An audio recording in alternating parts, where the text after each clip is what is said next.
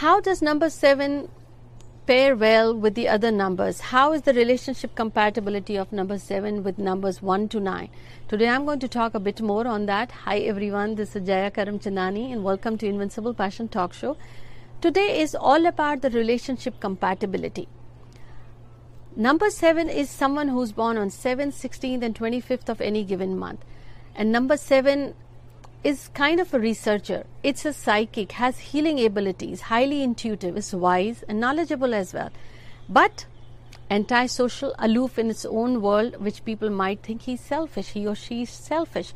But when it comes to relationship, how does this number pair with other numbers? Before I share, don't forget to hit the subscribe button and the bell notification so you don't miss the episodes that I share every week, Wednesday and Sunday in English and Hindi. So coming back to seven and one, one is wise in its own way, one is dominating, one is ambitious, and seven needs understanding. Seven has a different outlook towards life and is wise and full of insights. So the key to make this relationship successful is they need to reciprocate their feelings. Seven needs the emotional support, the, the love, and I would say expression, that how the partner feels. And one usually is stubborn in its own way, try, wants to dominate, and seven refuses to tolerate. Well, relationship is compromise. Seven needs to learn that there is only certain way one will say, I care for you, and one needs to know seven's needs are just respect and love. Once they have clarity, who needs what, and they come to terms, this is a great relationship. Now seven and two, lot of similarities. They commit very quickly and they're successful in their relationship, but could be stubborn as well. They have clarity what they want. They are clear on that and they know it's a give and take in relationship. The problem happens, they don't know how to resolve conflicts. If they both sit together and talk and tell each other that what is important, what is secondary, what you do not fuss about and let it go, this is a great relationship. Seven and three. Seven falls in love for three. Seven loves three's charisma, the outgoing personality, and then it is a quick relationship that moves pretty quick. Now, seven feels insecure and sometimes the jealousy by seeing that three has this personality of the social butterfly and a bit of a flirty nature. And three, if ignores that, that could be a trouble. Three needs to realize the need for seven is emotional expression and that feeling of security. If three can balance that, seven is very loyal and honest and true to the relationship. So it's again the need for communication. Seven and four. They move into pretty quick, serious, long-term relationship, romantic companionship. Four loves seven. But just think of four is not practical. Four is rigid. If four realizes that rules don't work with seven, there is a certain way four likes things done and seven doesn't like that. If they both get clarity and be considerate for each other's feelings and emotions and what can be changed, four decides that, okay, these are top three priorities and we need to get it done and in a certain way and then let it go, seven will be a great partner. And seven needs to realize that it will take time. Loyalty and trust is what four needs, and then four is ready to willing, adapt and change. Seven and five, they get attracted towards each other pretty quick. The carefree nature of number five and the communicative number of five kind of attracts seven.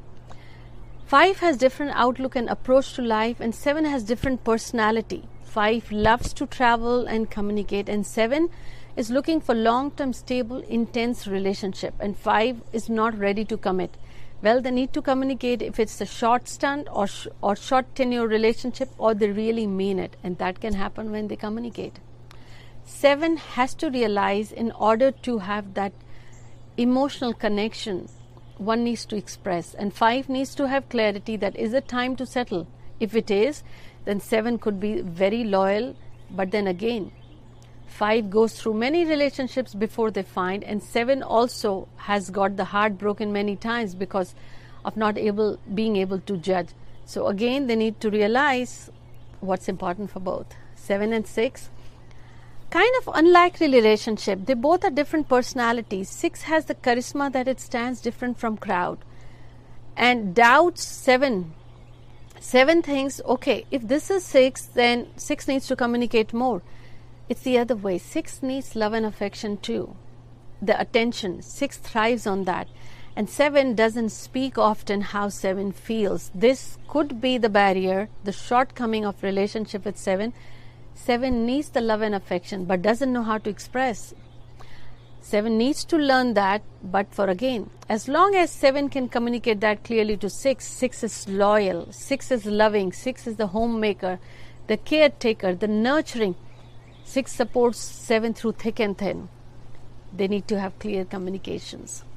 Seven and seven, they connect very easily. Lot of similarities, and it's a secure, loving relationship because they have so much similar, so many similarities. They just flow with it. The problem happens being so much alike. They know their weaknesses are alike too, and that is they don't know how to handle situations. They react. They have lot of anxiety issues then, and they stress. If they can share the responsibilities and the conflicts, beautiful relationship. Like they know each other so well. Seven and eight. After they know each other, they fall in love. It's not they meet the love at first sight. That doesn't happen with seven and eight because they have different needs from the life, different needs from the relationship. Eight is a different personality. Seven is a different personality. Time is what binds this relationship. Only if they are able to give their time. Because eight could be dominating, seven needs respect, eight is going through different obstacles of life, could be demanding, and seven doesn't demand much till it comes to the personal expression and the personal life. So if they are ready to resolve the differences and the issues, that's what I said, the initial phase, if they just give some time for it to bind better, nurture each other, a great relationship. Seven and nine relationship could go either way, and why I say is nine has a heart, the humanitarian heart, sometimes gets angry as well, and seven has its own spiritual beliefs. If they don't talk, their conflicts, they don't resolve, their relationships could get either stranger or stronger with time. They need to know what is important, what is the priority right now. As long as they are able to nurture and give the love, their relationship would grow. Otherwise, the relationship can be torn apart. Simple factor with seven's relationship and any relationship is seven is easy to go along as long as you give the space. Seven can be with books for hours. Seven doesn't feel lonely by staying alone. That's a whole different thing. But seven needs to know. Seven thrives by knowing that the partner is there for them. They have that love and support. Now this is where seven needs to learn that not speaking could also be taken as being aloof or selfish. Seven needs to start communicating, and seven's partner needs to know. Telling that yes, I'm there for you and I love you and I care for you is important to seven. Seven is a loyal partner and will support you through thick and thin. I hope you enjoyed this episode. Don't forget to share this with your friends and family, and do leave me the comment and let me know what did you enjoy most. And so far, if you want to catch the episodes of the relationship from number one to six, I'll leave the description below as well. Until next week, take care.